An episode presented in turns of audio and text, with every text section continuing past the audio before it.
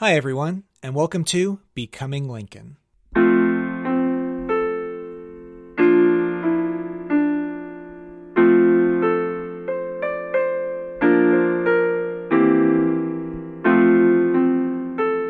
Episode 4 Sorrow Comes to All.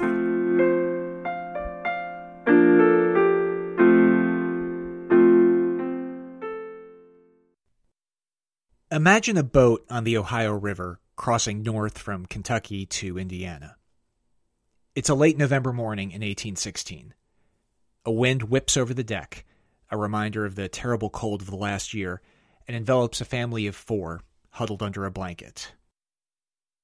The stoutly built father tells jokes to distract the others from the icy atmosphere. His coarse black hair bobs as he speaks, and he slaps his thigh every time he comes to a punchline. His tall, rangy wife tries to keep an eye on their few possessions a skillet, a Dutch oven, clothes, bedding, and a handful of utensils. Her hands, calloused like her husband's, keep her two children close. The older child is a girl nearly 10 years old. She looks like her father in her face and her compact build. She watches her younger brother, two years and two days her junior. He too looks like his father, but already has his mother's long frame. The wind blows, and Thomas Lincoln shifts to another story. Nancy Lincoln pulls the bedding tighter around Sarah and Abraham. Finally, the boat reaches a landing on the Indiana side of the river. A teamster lends the family a wagon, and they load their few household goods into it. Young Abraham climbs on top of the wagon, just ahead of Sarah, and looks north. He sees an infinity of trees, vines, and darkness. Thomas whips the team forward down the trail he widened just a few weeks before, and the family rolls into the forest. Above, the denuded branches of the trees reach into the sky like skeletal fingertips. Below, the wheels grind leaves and sticks. The family breathes in what an early settler described as the moldy, woodsy smell of the Indiana wilderness. The cold air gets colder. The sky reddens and silhouettes the stark trees as the wagon gets closer to Little Pigeon Creek. When they pull in, Nancy, Sarah, and Abraham climb off to see their new home. It looks like a wooden tent, a sloping roof mounted on two poles, covered by fallen leaves, facing out to a fire pit. A neighbor has split some wood for them, and Thomas tells his children to gather tinder and kindling before the sun sets. They get the fire lit just as the horizon darkens. As the flames peak, the weary family beds down under the half faced cabin and starts drifting to sleep. But Sarah and Abraham can't. They hear animals howling in the darkness the fire struggles to keep away. Sarah tries to calm her brother, shivering in the cold. Decades later, the memory of these nights stirred Abraham to poetry. Quote, when first my father settled here, 'twas then the frontier line. The panther's scream filled the night with fear, and bears preyed upon the swine. The Lincolns were not the first pioneers in southern Indiana, though it might have seemed that way to Nancy and her children. Albert Beveridge, who wrote a biography of Lincoln in the late 1920s, described the Lincoln's new home like this quote, Vast, forbidding, tremendous. This mighty forest stretched northward from the Ohio, its trees, like giant sentinels of nature, guarding the wilderness. Sycamore, oak, elm, willow, hackberry, poplar, sugar maple ash, sweet gum, hickory, beech, walnut growing as thick as their great size would permit. And then Beveridge goes on to say, quote, In 1816, these forests were full of animals raccoon, squirrel, opossum, skunk, deer, bear, wolf, wildcat, panther. Wild turkeys ran through the underbrush filled with grouse and quail. Wild ducks and geese flew overhead. Incredible numbers of pigeons hid the sun, darkening the air like a thick passing cloud, and, when settling for the night, broke down stout branches of trees. Indiana had long been home to Native Americans and later French settlers. In the early 19th century, Southern whites began drifting in, drawn by the thick black soil radiating north from the great river. If the land was primeval, it had two advantages. First, Indiana had a proper survey. Thomas Lincoln could stake his claim without worrying about someone fighting him over the boundaries or trying to evict him. Second, when he turned from farming to carpentry in the winter months, there would be no competition with slaveholders stealing bread from their bondsmen's mouths and driving down wages for poor whites like himself. At least, that was a hope. The Northwest Ordinance of 1787 banned slavery from Indiana and its neighbors. But there were loopholes. For example, existing slaveholders were grandfathered in and many white officials tried to ignore the anti slavery provision or worked to undermine it. As governor of the territory, future U.S. President William Henry Harrison, one of the 19th century's greatest examples of failing upward, presided over an 1802 convention which asked Congress to suspend the anti slavery parts of the ordinance for 10 years. Harrison and his allies claimed settlement wasn't moving fast enough and slavery would help fill up the territory.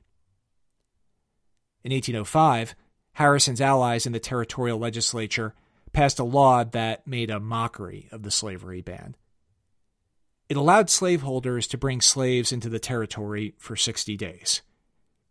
After that time, African Americans brought to Indiana had a choice get sold south, away from your family, or indenture yourself and your loved ones. As you can imagine, these contracts, so called, give all the advantages to the slaveholder. In one area, the average indenture contract ran 40 years, and there were instances where these indentures ran as long as 90 years, with children obliged to work for decades as well. It was slavery in all but name. Many other settlers realized this and fought Harrison and his allies. People in one county petitioned Congress to move their county to Ohio if Indiana became a slave state. Eventually, the anti slavery forces got the upper hand. Indiana's 1816 Constitution not only banned slavery, but banned any future constitution from imposing slavery, saying, quote, holding any part of the human creation in slavery or involuntary servitude can only originate in usurpation and tyranny. Yet, slavery remains. In 1820, four years after the Lincolns crossed the Ohio River, there were nearly 200 slaves in southern Indiana. Now, that was a more diffuse population than we saw in Hardin County, Kentucky, and if Lincoln ever met an African American in southern Indiana, neither he nor those who knew him recorded it. Indiana's Supreme Court made the ban on slavery explicit in an 1820 decision. But as late as 1850, a handful of men and women will remain in bondage in the state. The Constitution that outlawed slavery also banned blacks from voting and explicitly forbade them from serving in the militia. As we'll see, these provisions will be precursors to apartheid laws throughout the states carved out of the former Northwest Territory. The Lincolns probably knew little of these debates in the winter of 1816 and 1817 as they focused on survival, mostly through hunting and gathering. A 1907 history of Indiana said this quote, The pioneers who first came to Indiana could not have remained for any length of time had it not been for the game which was so abundant on every hand. They often, for weeks at a time, had no other food than the bear, deer, and turkey meat. They used every sort of substitute for bread, often roasting the white oak acorns and eating them in the place of bread with their meat. They would gather the seeds of the wild rice and wild barley and mix it with the roasted acorn, pounding it up all together, making ash cakes of the meal thus obtained. The forest also provides clothing. As a child, Abraham Lincoln wore buckskins, clothes he did not remember fondly, and shirts made of linen or a coarse cloth called linsey woolsey, a mix of wool and linen. Thomas also began building a rough cabin. It was probably a little bigger than their previous cabins, but like others, it had a dirt floor. There was little iron available, and Thomas would have had to fit the logs together with notches. If you've ever played with Lincoln logs, you have a rough sense of how a cabin was assembled. The gaps between the logs were fitted with smaller pieces of wood and then covered with clay. The furniture consisted of stools or benches built into the walls. The 1907 history says this quote, For a bedstead, they would drive a fork into the ground far enough from the side and end of the cabin, then put a pole in the floor and into a crack between the logs and another pole the other way from the fork, and to a crack in the logs, thus making the end and side rails for the bedstead. After this, they put other poles lengthways as close as they wanted and piled fine brush over this, covering the brush with the skins of animals. For light, the family would have relied on the fireplace or lamps filled with animal grease. Bear grease was said to be a particularly good illuminant. Outside, the family cleared the land for planting as soon as the weather permitted. Oliver Johnson, who grew up in frontier Indiana in the 1820s, remembered that settlers would first cut down smaller trees and underbrush to clear out two or three irregularly shaped acres to raise some quick crops, like corn or flax for clothing. At eight years old, Abraham got introduced to heavy manual labor. As he wrote later, quote, The clearing away of surplus wood was the great task ahead. A, though very young, was large of his age, and had an axe put into his hands at once. And from that till within his twenty third year, he was almost constantly handling that most useful instrument. Abe was also probably planting, which he did in Kentucky, and plowing. Plowing might have been harder than axe work. The steel plow was about 20 years in the future. Historian Andrew Cayton says early settlers might have used something called a jumping plow, which was only good for cutting small roots. If the Lincolns were using an iron plow, they likely had to stop repeatedly to clear dirt off the blade. Breaking the soil was also difficult. As Oliver Johnson said, quote, That first year's plowing was enough to ruin the disposition of a preacher. With roots a poppin' and a crackin' and flying back on your shins, dragging the heavy old plow around them green stumps, getting fast under a big root, then flying out of the ground, the clearing was a hairy, scratched over mess when it was done. It looked more like a bunch of hogs had been rooting there. In Indiana, Abraham starts coming into focus as an individual, and he comes across as a little cheeky. One of the very few stories of Nancy Lincoln from life came from Dennis Hanks. He said, quote, One day, when Lincoln's mother was weaving in a little shed, Abe came in and quizzically asked his good mother, Who was the father of Zebedee's children? She saw the drift and laughed, saying, Get out of here, you nasty little pup, you. He saw he had got his mother and ran off laughing. In late 1817, Thomas and Elizabeth Sparrow, who raised Nancy when she was a child, faced land difficulties similar to the Lincolns and moved to Little Pigeon Creek, taking over the Lincolns' abandoned half faced camp. Nancy was probably overjoyed to see this couple that had served as her foster parents. With the Sparrows came a gregarious, garrulous 18 year old who we've mentioned many times before. So, let's formally meet this teenager, named Dennis Hanks. Like his cousin Nancy, Dennis Hanks was illegitimate, baseborn, as he described himself. Dennis was the son of Lucy Hanks' sister, who, confusingly, was also named Nancy. Like Abraham's mother, the Sparrows took Dennis Hanks in and raised him as their own child, getting him a very rudimentary education. Dennis could read and write, but his spelling, as seen in his later letters, was idiosyncratic. Dennis Hanks was a critical source for Abraham Lincoln's early years, and he loved to talk about them. Later in life, Hanks would play up his vague resemblance to Abraham by wearing a stovepipe hat. He's not always considered a reliable source. For example, he had a touching loyalty to Nancy Lincoln and repeatedly denied that she was illegitimate, which almost every Lincoln scholar believes she was. Dennis may have also exaggerated his influence over Abraham. For example, he claimed to have given Abraham his first writing lesson. He said, quote, I taught Abe to write with a buzzard's quillin, which I killed with a rifle, and having made a pen, put Abe's hand in mine, and moving his finger by my hand to give him the idea of how to write.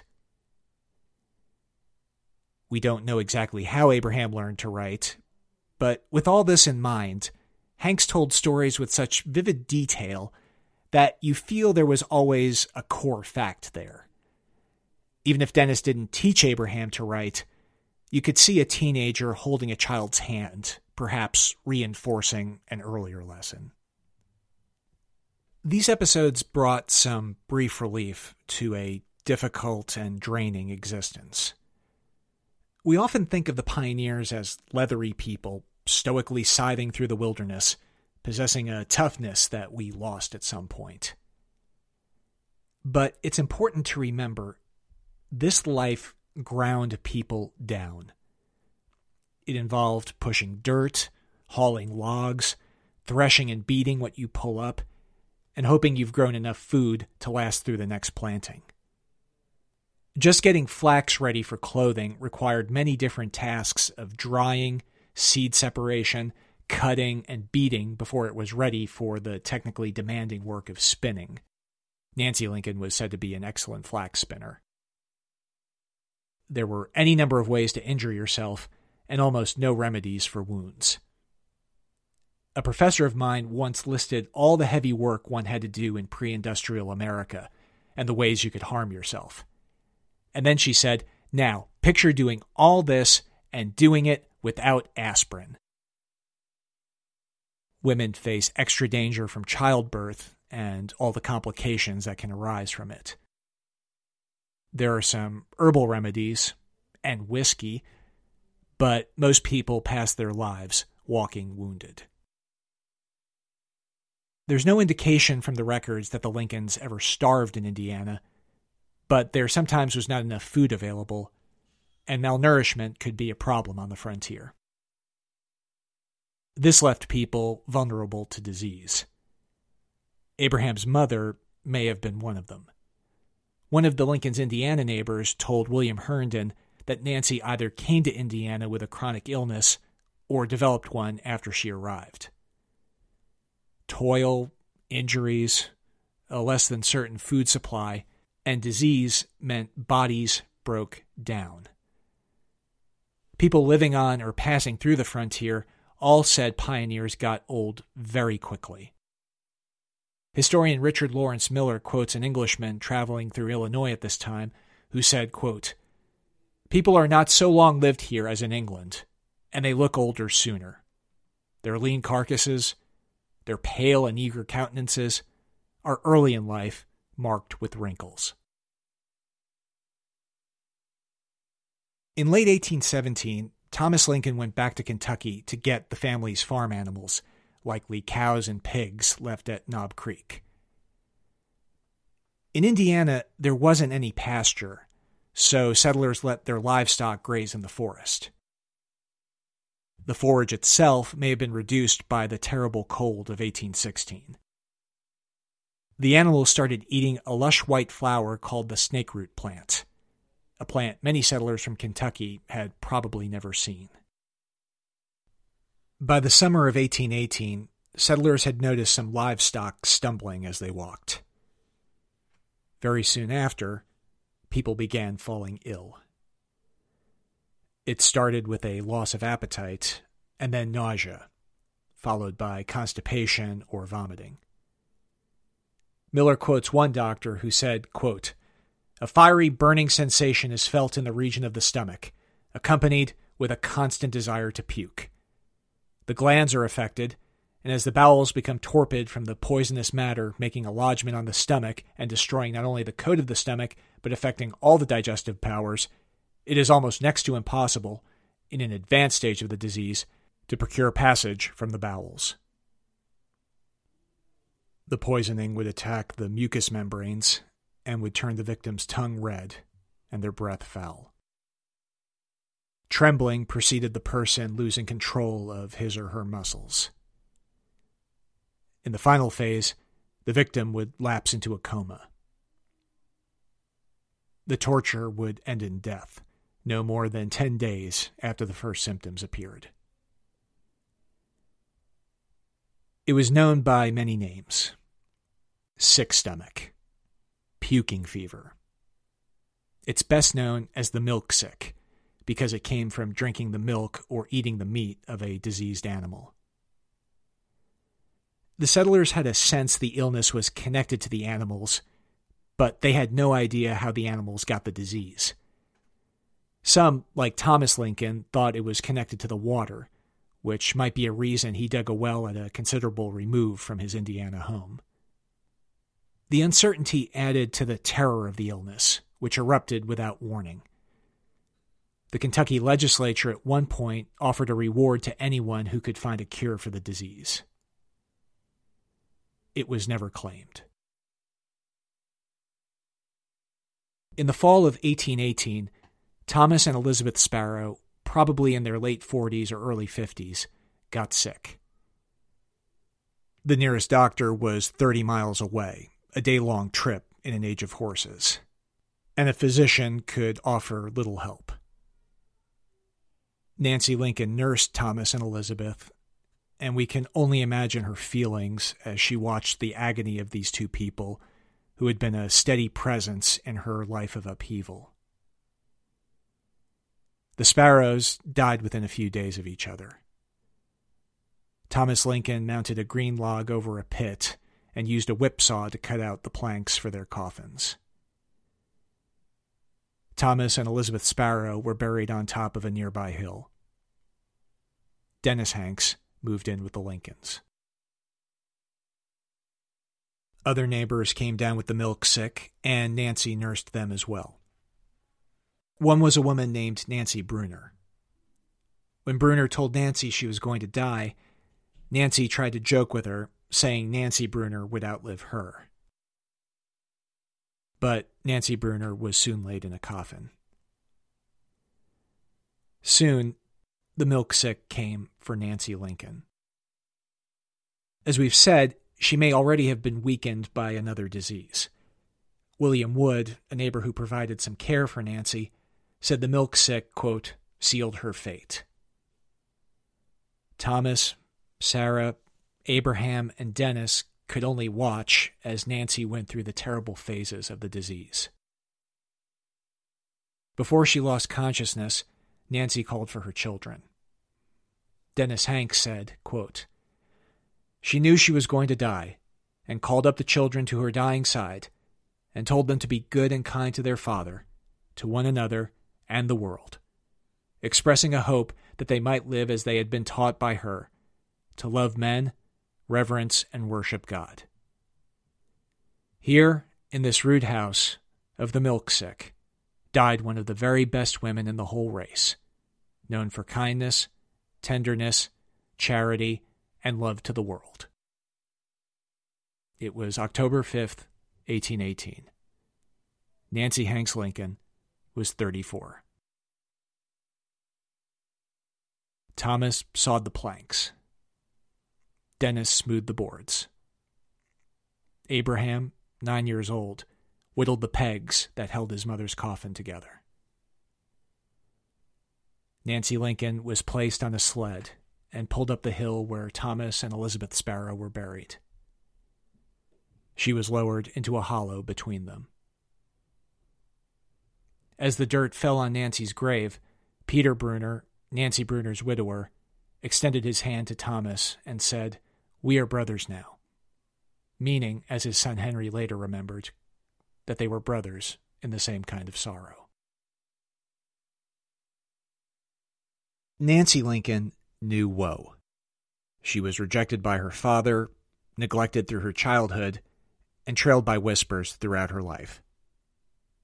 Nancy was a kind and, by all accounts, intelligent woman who, like other intelligent women of the time, was denied the opportunity to develop her mind.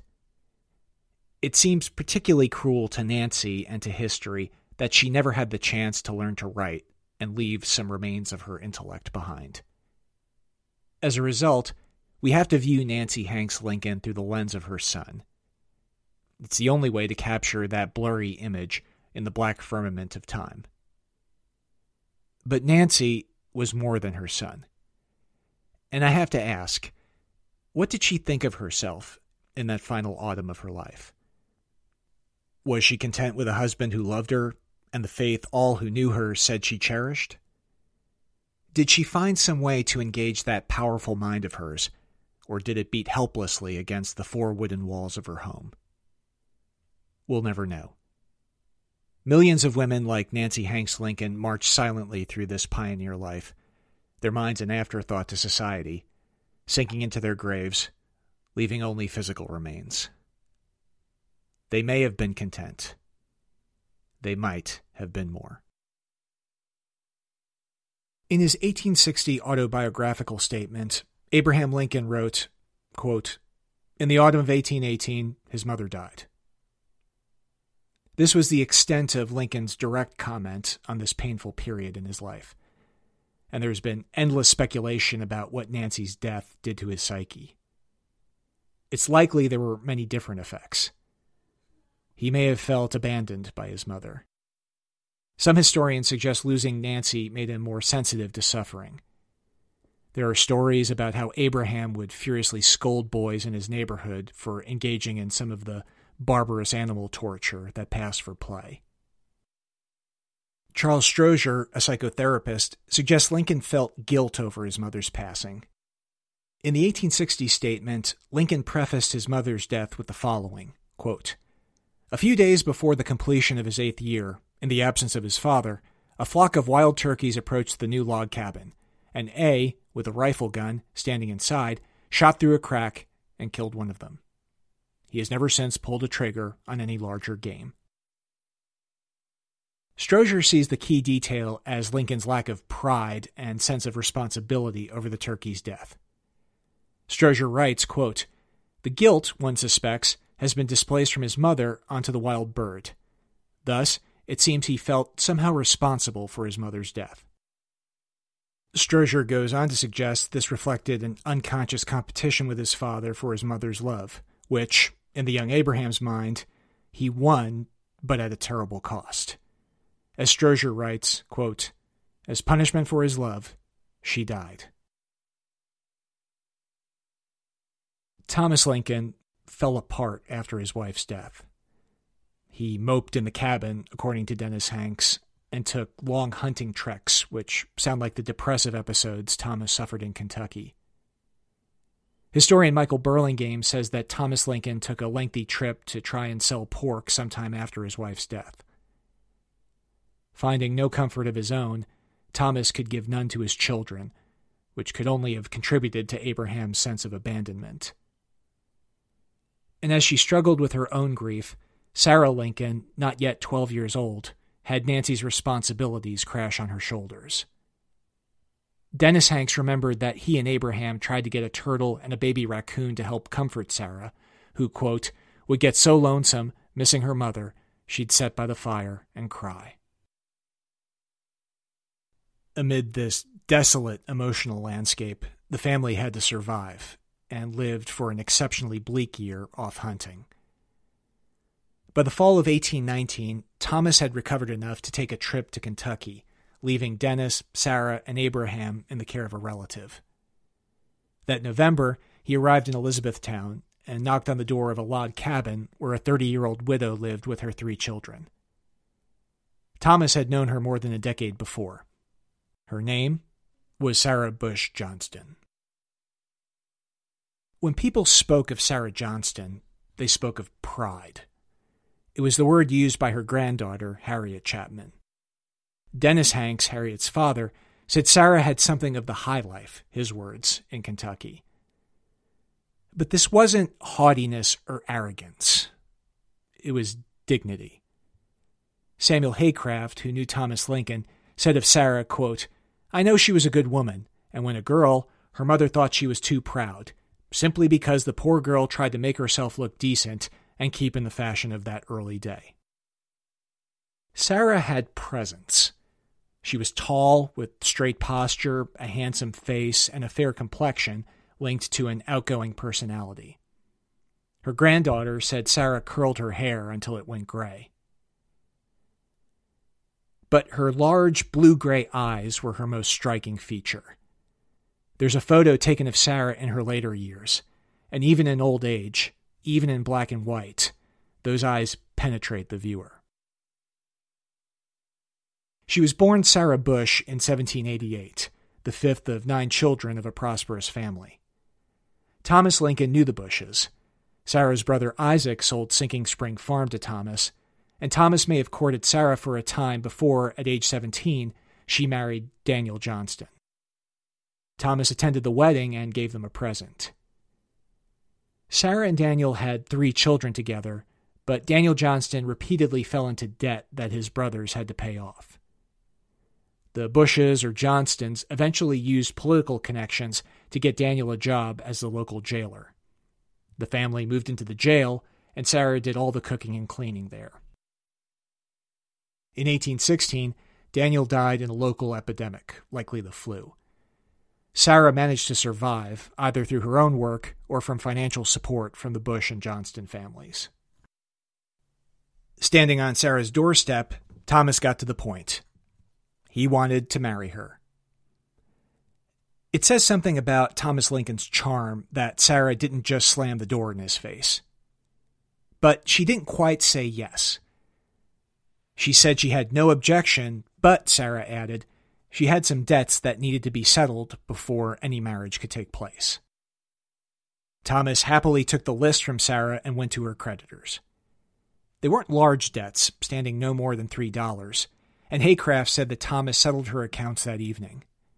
Next morning, Haycraft said, I issued the license, and they were married in 60 yards of my house and left right off. So Thomas Lincoln left Kentucky a second time, with Sarah, her three children, Elizabeth, John, and Matilda, and all their worldly goods in tow. Entering southern Indiana, Sarah later recalled the country was, quote, wild and desolate. When the five of them arrived at Little Pigeon Creek, she said she found the cabin, quote, tolerably well. The children were another matter. Filthy, neglected, and down to one set of clothes each, Dennis Hanks said Sarah and Abraham looked, quote, wild, ragged, and dirty. So the first thing Sarah Bush Lincoln did in Indiana was bathe Sarah and Abraham. Dennis Hanks said, quote, She soaped, rubbed, and washed the children clean so that they looked pretty neat, well and clean. She sewed and mended their clothes, and the children once more looked human, as their own good mother left them. In the wagon, Sarah and Abraham saw an expensive bureau, tables and chairs, plates and forks, clothes and bedding. Thomas wanted Sarah to sell the bureau for cash. She said no. Pride. But she shared everything she brought from Kentucky with Sarah, Dennis, and Abraham, including what was likely the first white shirt Abraham Lincoln ever wore. She said later she wanted, quote, to make them look more human. And then Sarah put her new husband to work. Thomas laid down a wooden floor in the cabin, maybe the first Sarah and Abraham had ever stepped on, and installed a door and proper windows. In a few days, maybe a few hours, Sarah Bush Lincoln brought order and self esteem to a home that lacked both. Thomas Lincoln's greatest act for his children was bringing Sarah Bush Lincoln into their lives. The Lincolns had been through a heartrending hell of loss and neglect. This ramrod straight woman gave them some of her pride and all of her love. In addition, Sarah understood Abraham in a way his father couldn't. She sensed her stepson's ambitions, perhaps because of her own aspirations. Abraham, in turn, became fiercely attached to this sharp and well organized person, and for the rest of his life called Sarah Bush Lincoln mother. As one of Lincoln's relatives later said, quote, No man could love a mother more than he loved her. In 1862, Lincoln wrote a letter to Fanny McCulloch, the daughter of an Illinois colleague who had been killed in the Civil War. Lincoln wrote, quote, In this sad world of ours, sorrow comes to all. And to the young, it comes with bitterest agony because it takes them unawares. The older have learned to ever expect it. I am anxious to afford some alleviation of your present distress. Perfect relief is not possible, except with time. You cannot now realize that you will ever feel better. Is this not so? And yet, it is a mistake. You are sure to be happy again. To know this, which is certainly true, will make you feel some less miserable now. I have had experience enough to know what I say. Next time, we'll talk more about this newly blended family in the woods and the community where they found themselves. We'll also look at how Abraham's fraying relationship with his father would make him seek a way beyond it.